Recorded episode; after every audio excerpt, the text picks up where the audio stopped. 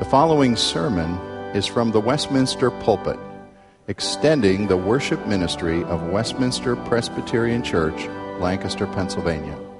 We are a local congregation of the Presbyterian Church in America. Please contact us for permission before reproducing this message in any format.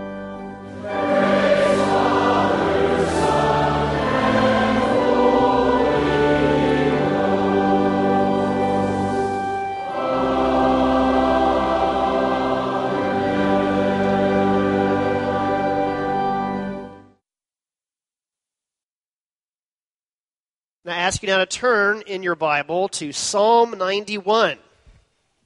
We're in a series on the Psalms, not in any particular order or emphasis, but picking several Psalms that uh, speak to us, speak to the issues of life. You recall just a few months ago, on January 12th, a massive earthquake struck the impoverished nation of Haiti with a Richter scale magnitude of around 7.0 striking the capital city, Port au Prince. And you no doubt remember news reports and saw uh, news coverage of hundreds of thousands of victims. I believe it was over 200,000 people perished, hundreds of thousands more were uh, made homeless by that event. And one thing you'll know is that even after the earthquake was over, many, many people were too terrified to return home. They didn't trust the structure of their own houses and buildings to provide them shelter, so they chose to sleep outside and remain outside for days. In fact, many people are still living in makeshift tents and other temporary relief structures. And sadly, the impoverished and devastating situation in Haiti illustrates for us the vulnerability of fallen mankind in our human condition. They illustrate for us our spiritual condition, for without Christ, you and I lie shelterless, vulnerable to the coming wrath of God. We turn to Psalm 91 tonight, which I believe directs us to the only shelter to shield us both from the storms of life and from the coming judgment of God. Please follow as I read from Psalm 91. He who dwells in the shelter of the Most High will rest in the shadow of the Almighty. I will say of the Lord, He is my refuge and my fortress, my God in whom I trust. Surely He will save you from the fowler's snare and from the deadly pestilence. He will cover you with his feathers, and under his wings he will find refuge. His faithfulness will be your shield and rampart. You will not fear the terror of night, nor the arrow that flies by day, nor the pestilence that stalks in the darkness, nor the plague that destroys at midday. A thousand may fall at your side, ten thousand at your right hand, but it will not come near you. You will only observe with your eyes and see the punishment of the wicked. If you make the Most High your dwelling, even the Lord who is my refuge, then no harm will befall you. No disaster will come near your tent.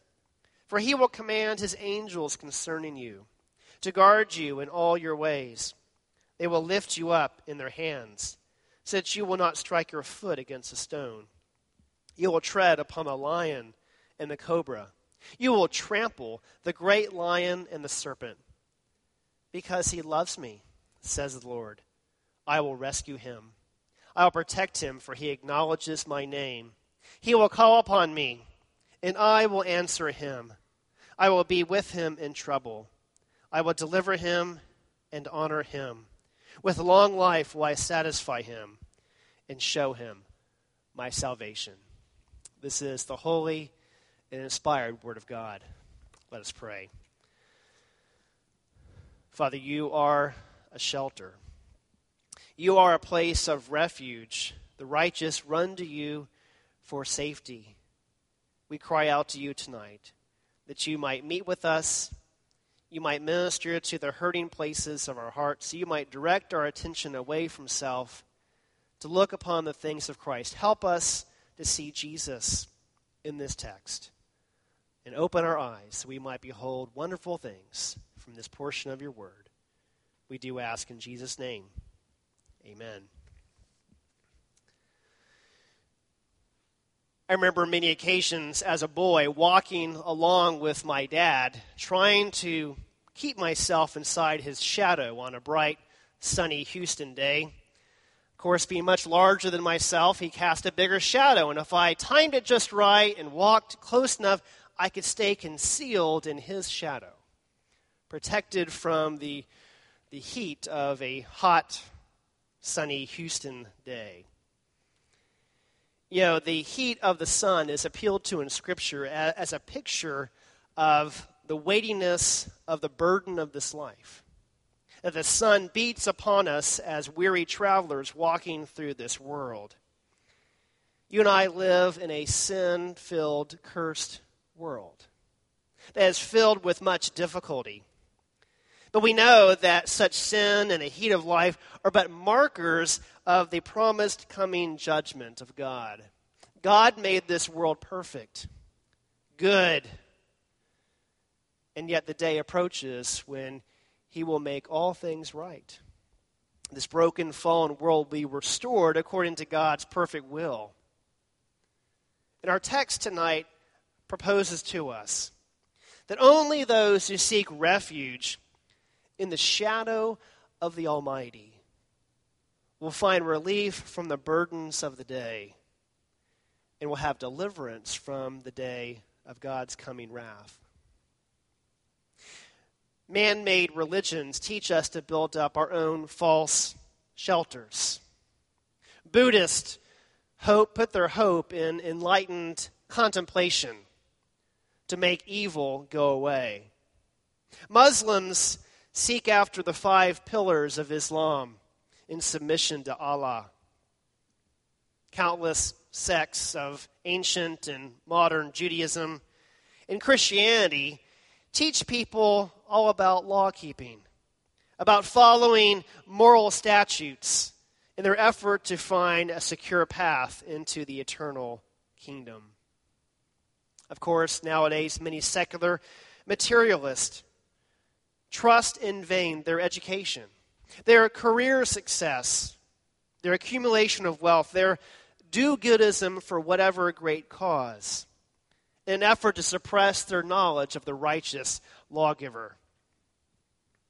Jesus calls upon us to put all these things away, to take up his cross and follow him. He says to us, Come to me, all you who are weary and heavy laden, and I will give you rest. I don't know about you, but I'm not a person who rests very well. I would call my temperament restless. It's hard for me. And I've actually had to pray all week and ask my wife to pray for me. Help me rest in the Lord. And I'm learning slowly to rest, by God's grace, to be a man who rests in the Lord. Verse 1 of our text paints this picture of rest one of a weary traveler finding lodging in the Most High. Now, it's interesting, this term for God, this label, Most High, is first used in Scripture in reference to Melchizedek, the mysterious figure who greets Abraham in Genesis 14 the priest and king of ancient Salem, says these words Blessed be Abram by God Most High, possessor of heaven and earth. This title was also used by Balaam, the man who was called upon to curse Israel in passage through Moab to the promised land. It's possible that this was an ancient term used by non Israelite peoples to explain the God who is the maker of heaven and earth. Moses also uses the term in Deuteronomy 32 8. When the Most High gave to the nations their inheritance, he fixed the borders of the peoples according to the number of the sons of God. Now, the word rest means to abide, to dwell, to take up lodging. And we are commended in verse 1 to abide under the shadow of the Almighty. God introduced himself to Abram as God Almighty right before he changed his name to Abraham and gave him the covenant of circumcision, in Genesis 17. He is the all powerful God, the all seeing God, the one who calls things to life, who resurrects the barren womb. It was in the name of God Almighty that Isaac and Jacob blessed their sons. In verse 2, our God is a refuge and fortress, He is a place of safety. Notice how the psalmist personalizes these terms. He is my fortress, my refuge, my God, in whom I trust.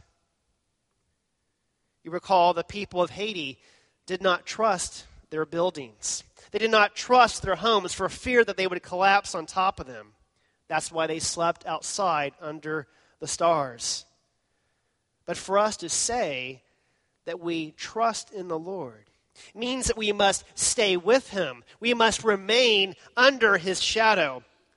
To rest under the shadow of the Almighty means we do not bolt and run from him when life gets difficult.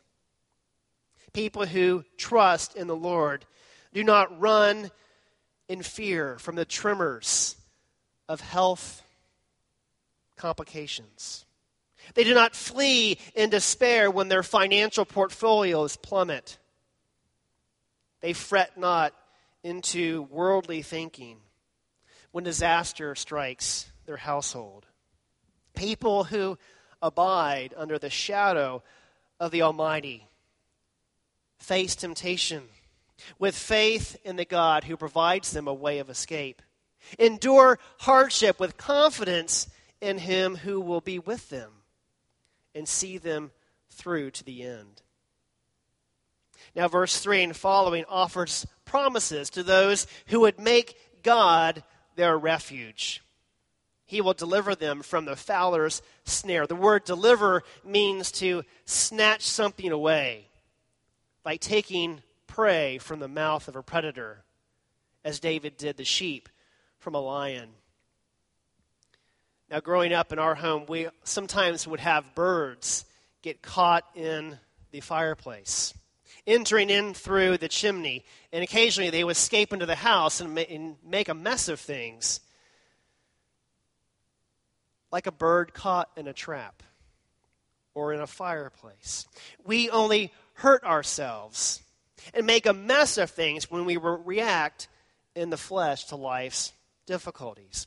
You see, the devil's traps are designed to tighten further the more we struggle against them.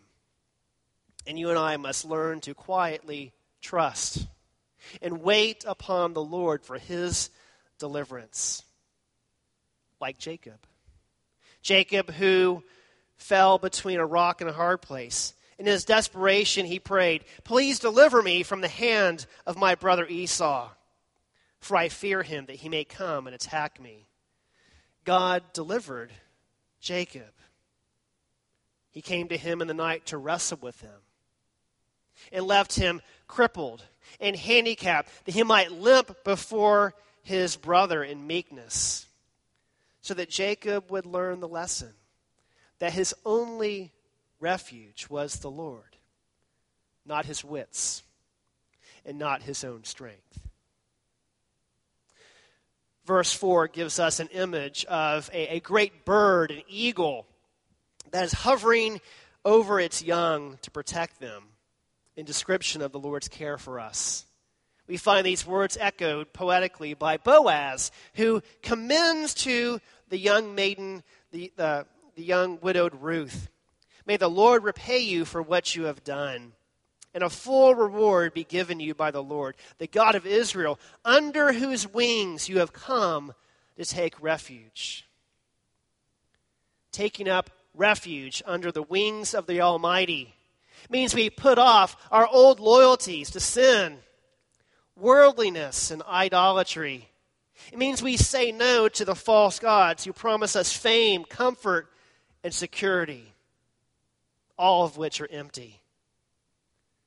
Finding refuge under the wings of the Almighty means we say yes to Him who can deliver us, the one who has a perfect track record, whose promises have not fallen flat. Every single one of them have been fulfilled.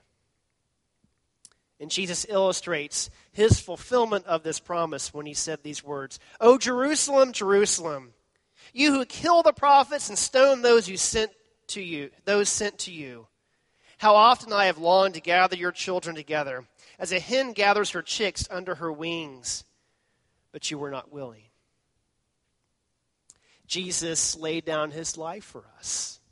Like a mother hen sacrificing herself, protecting her chicks in a barn fire. So Jesus consumed the wrath of God on our behalf. Well, it's our fears that oftentimes tempt us to mistrust the Lord. But verse 5 tells us that he who abides in the shadow of the Almighty need not fear the terror of night, nor the arrow that flies by day. You know, darkness makes us feel vulnerable. They're doing things in the dark are scarier. Going to movies, camping, driving at night, simply being at home alone. Predatory animals like lions hunt at night with their keen night vision. The Bible describes the devil as a prowling lion looking for someone to devour. Paul warns us that he shoots at us flaming arrows that we must repel with a shield of faith. He calls upon us in Ephesians 6 to extinguish the fiery darts of the devil, those darts of doubt, discouragement, and despair, and all kinds of temptations that would seek to penetrate our armor. We have a shield of protection, not in our faith, but our faith in the one who protects us. In preparing this message this week, I sought permission from Paul Hill, one of our members, to share his story. Paul was an Army Ranger and served in Special Forces a couple of tours in Afghanistan just a couple years ago. In one of his accounts, he, he and his comrades were meeting with a warlord, and after leaving the meeting in the evening, their truck was ambushed by enemy fire.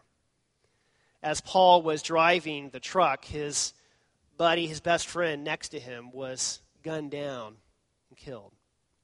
And another soldier behind him in the back seat was also mortally wounded. Amazingly, Paul was able to drive the truck and, escape with his life. But later, later on, or perhaps the next day, he noticed there were bullet holes all over the vehicle. And from a human vantage point, it was impossible for any bullet or ricochet to go through that truck and not hit him. To this day, Paul has to credit the gracious providence of God, who spared his life to live another day and to fulfill other purposes for the Lord. Paul's story reminds us that our sovereign Lord is in control of every square inch, every precious moment of your life is under the care of the Almighty. You and I cannot fall to the ground any one moment sooner or later than God's perfect will for us in Christ. Verses 6 and 7 go on to remind us that the Lord protects us within a hairbreadth. We're taught that not a hair can fall from our head outside the will of the Father. Our lives are not a matter of odds and percentages. These things never override the will of God. We are not mere statistics. Insurance and safety measures are good and important things, but they are no replacement for the peace and the security we have by resting in the loving arms of our Heavenly Father. I believe the verse 9 is best translated with these words For you have made the Lord the Most High, quotes, who is my refuge, close quotes, your dwelling place. We're exhorted to make the Lord our personal place of refuge. We're told to claim residence with the Lord. Now, politicians will sometimes claim resident status of a particular state to run for federal Congress or Senate. As we file our taxes, some people claim resident status of more than one state, having multiple dwelling places. Friends, you and I have a dual, dual residence. We are pilgrims here on earth, but we are residents of heaven. Have you claimed the Lord as your residence? Have you made the city of God your dwelling place? Or are you fraternizing in the city of man? Would you be like Lot, who sought favor from the men of Sodom, men who were destined for destruction? Or would you seek company with Abraham and those who, by faith, looked forward to the promised land? to a city with foundations, whose maker and builder is God. Verse 10 promises us No evil shall be allowed to meet you, no plague shall come near your tent. An American overseas, finding trouble and problems in a foreign country, can take advantage of his benefits and rights of citizenship by seeking refuge at the American embassy. That little piece of real estate is American soil and grants the citizen of the U.S. all the rights and privileges and representation of an American citizen. Friend, you and I have a special place of real estate we can run to when under attack, and it's at the foot of the cross. At the foot of the cross, we find refuge from the attack of the enemy.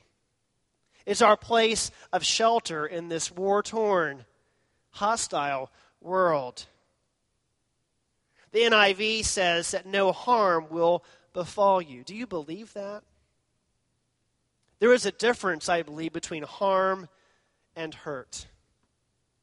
God will allow the latter, but never the former. Like wise parents who may allow hurt for their children to learn valuable lessons, to gain boundaries, and yet no good and loving parent will ever knowingly allow permanent harm and damage to come to a child's body, mind, or soul. Verse 11 For he will command his angels concerning you to guard you in all your ways.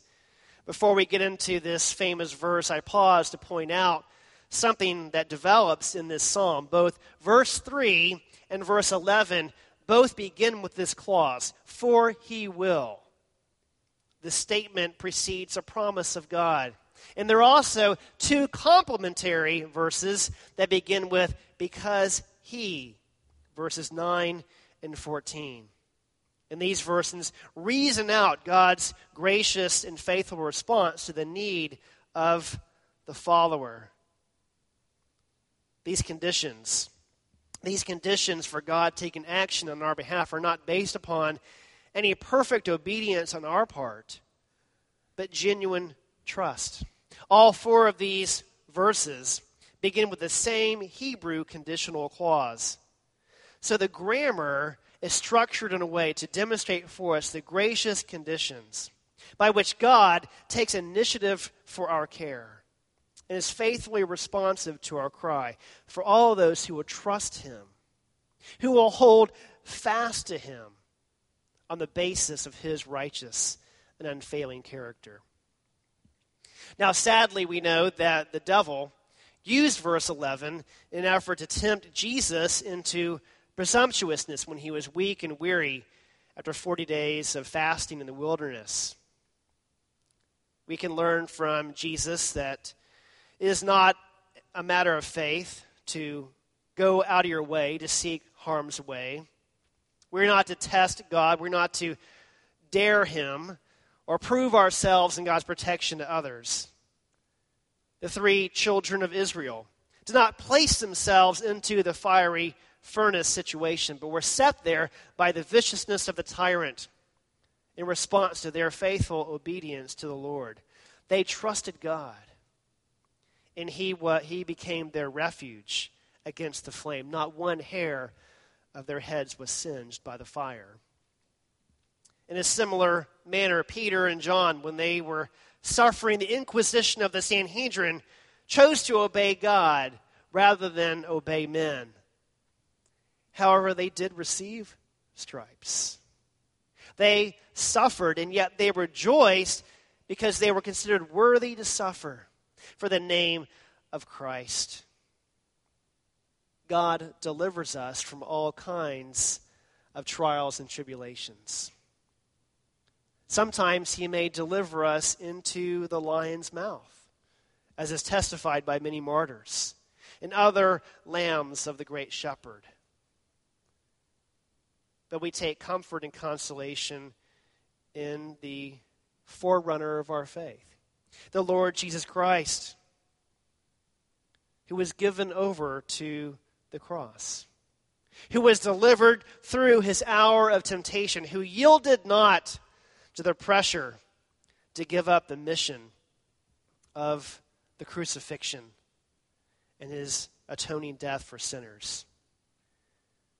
For Jesus, God's grace was sufficient for him, and power was truly made perfect in his weakness.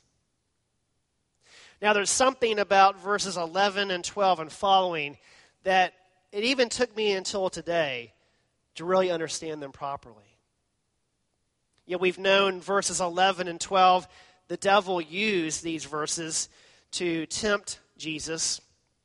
And it's when we come to verse 13 when it says, actually literally says, Upon the lion and the cobra you will tread, you will trample upon the young lion and the serpent. Who is the you here? All week long, I've been operating under the assumption that it's the believer, it's the follower, it's the faithful one.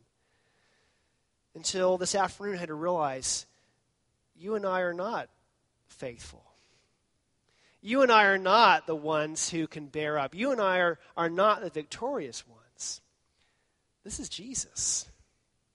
Jesus is the one who treads upon the lion and the cobra. And the devil knew that. The devil would have known the ancient prophecy of the one whose heel would be struck, but with that same foot crushed the head of the serpent. Jesus trampled the serpent. He crushed Satan underneath his feet. As we go into these following verses, I realize that verses 14 through 16 give us a beautiful picture of Jesus. As we enter into Holy Week, let us consider this beautiful tapestry of the passion, the death, and the resurrection of Christ. Verse 14 says, Because he loves me, says the Lord, I will rescue him. Nobody loved the Father like the Son. Jesus faithfully fulfilled his mission obediently keeping the very will of his Father. He held fast to him, he remained attached to him daily through his temptations and trials. Jesus demonstrates for us that perfect loyalty that the Father seeks. He was willing to risk his own neck for the sake of the mission. Jesus had real skin in the game. He delighted to bring honor to the Father and not to himself. He was consumed with the glory of his Father, not his own reputation, caring not to save his own skin. Consequently, the Lord says, I will set him on high because he knows my name. No one knew the Father like the Son. You know, the old saying goes, it's not who you are, not what you do, but it's who you know.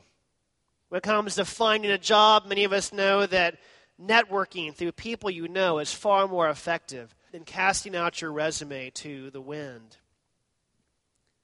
Likewise, our salvation is not about what we've done. It's not based upon the quality of our resume. Our salvation is rooted in what Christ has done. And our salvation comes to us by means of the one we know the Savior, the one who is the way, the truth, and the life, only by faith in his precious blood. Verse 15 He will call upon me, and I will answer him. I will be with him in trouble. The Father was with the Son every step of the way towards the cross.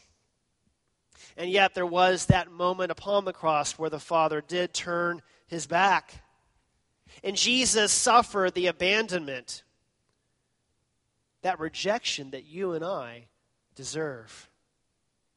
That which we would suffer for all eternity, were it not for the sacrificial, perfect obedience of our Lord Jesus Christ. On his basis, we have been secured that assurance of dwelling in God's presence forever.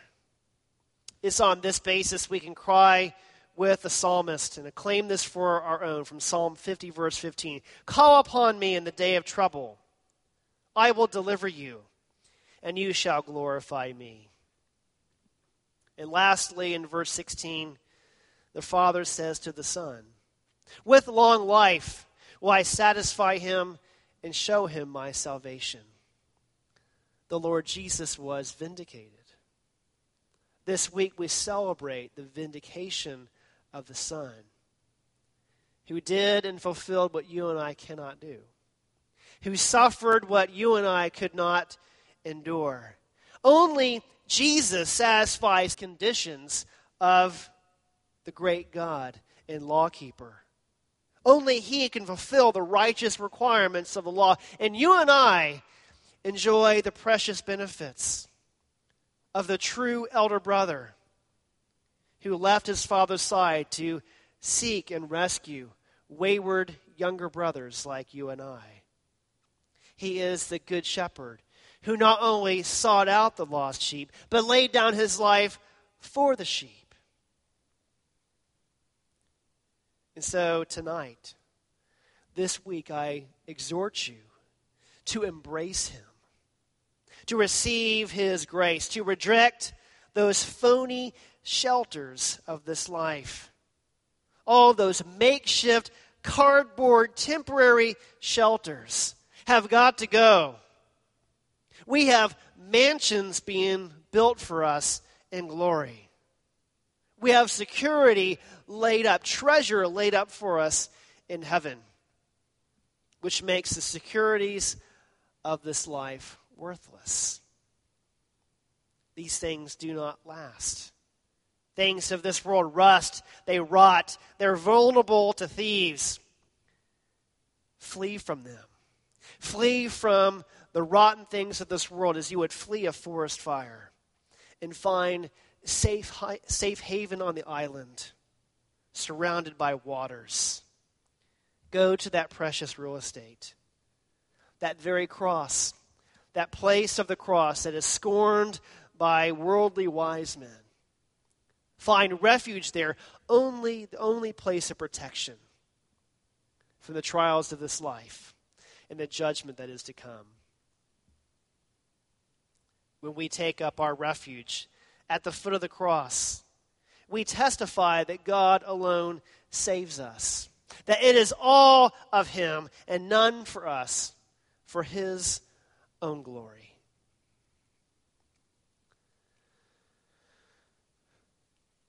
I retell the story, familiar to perhaps many or some, and unfamiliar to others, and unfortunately. A very well documented historical account that was common in school textbooks up until about the 1930s. It's a story of what happened in a great battle on July 9th, 1755. There was a battle at Fort Duquesne, modern, contemporary day Pittsburgh, between the British colonial militia who were sent on a mission to drive out the French, who were allied by local Native Americans. Now, as the redcoats, about 1,500 or so strong, came marching down towards the fort, the natives, the Indians, scoffed. at the proud foolishness of these British soldiers who were simply walking into a trap. To be cut down by crossfire, hidden fire coming from trees and rocks along the sides of the roads. For a grueling two hours, a half to perhaps two thirds of the nearly 14 to 1,500 men were slaughtered. The officers of this troop were the easiest targets, all of whom were mounted upon horses. Every single one of them was cut down, with the exception of one man. A young lieutenant colonel was fired at, is reported, at least 17 times by one brave and shot out multiple times by others, and yet escaped unscathed and led his men to retreat. About nine days later, after this incident, this young lieutenant colonel wrote his brother, responding to the rumor, dispelling the rumor that he was dead, to say these words By the all powerful dispensations of providence, I have been protected beyond all human probability or, ex- or expectation. For I had four bullets through my coat, and two horses shot under me, yet escaped unhurt, although death was leveling my companions on every side. That lieutenant colonel was George Washington, age 23, who would go on to fight many heroic battles and escape every time unscathed, who would go on to help establish this nation, upon whom rested the divine favor of the Most High, a man who sought to abide under the shadow of the Almighty. The Most High cast a much larger shadow than my father offered me as a child. And he casts such a great shadow that includes great men like George Washington and small men like myself and you. You and I have many enemies. We will fight many battles. And yet, providence proves master over all of these things. I recite again the words from our previous hymn Beneath the cross, the final stanza. I take, O cross, thy shadow for my abiding place. I ask no other sunshine than the sunshine of his face, content to let the world go by, to know no gain nor loss, my sinful self, my only shame, my glory, all the cross. Friends, the day will come when there will be no more shadow. Those of us who are in Christ will dwell in the holy presence of the living God in all his blazing glory forever and ever and ever.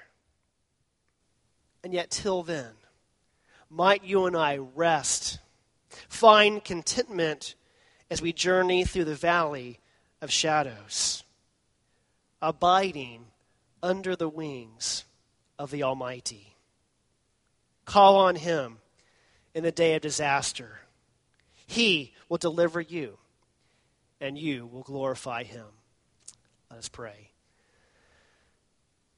Gracious God, Father Almighty, we magnify, we glorify your name. Help us, O Lord, to find and keep our refuge in your shadow, to abide in your shelter, to take a refuge beneath the cross of our Lord Jesus Christ. Help us this week to reflect upon him, to meditate upon his passion, death, and resurrection. And may he be glorified in our hearts, in our lives before you. We pray in Jesus' name. Amen.